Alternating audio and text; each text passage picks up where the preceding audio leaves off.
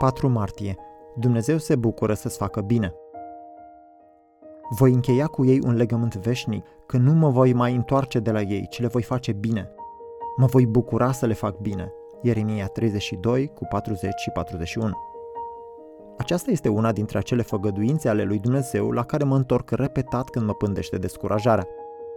Crezi că există ceva mai încurajator decât că Dumnezeu se bucură să-ți facă bine? El nu doar că îți face bine, El nu este doar dedicat să-ți facă bine, oricât de glorios ar fi acest lucru. El se bucură să-ți facă bine. Iată, textul spune, mă voi bucura să le fac bine.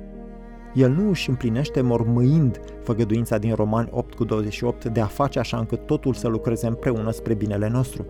Este bucuria lui să-ți facă bine și asta nu doar câteodată, ci întotdeauna. Textul spune, nu mă voi mai întoarce de la ei, ci le voi face bine.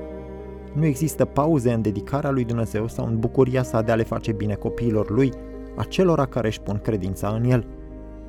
Acest lucru ar trebui să ne înveselească, dar uneori ni se pare greu să fim bucuroși. Situația noastră este greu de suportat, așa că nici nu ne putem gândi la vreo bucurie. Când trec prin așa ceva, încerc să îl limit pe Avram. Despre el ni se spune în Romani 4 cu 18 că a nădăjduit împotriva oricărei nădejdi.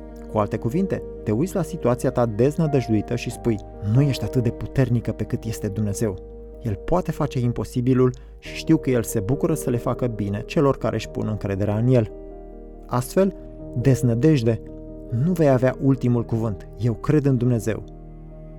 Dumnezeu a fost mereu credincios în ocrotirea acelei mici scântei de credință din mine și în final, nu întotdeauna imediat, să o înflăcăreze, transformând-o într-o văpaie de fericire și încredere de plină.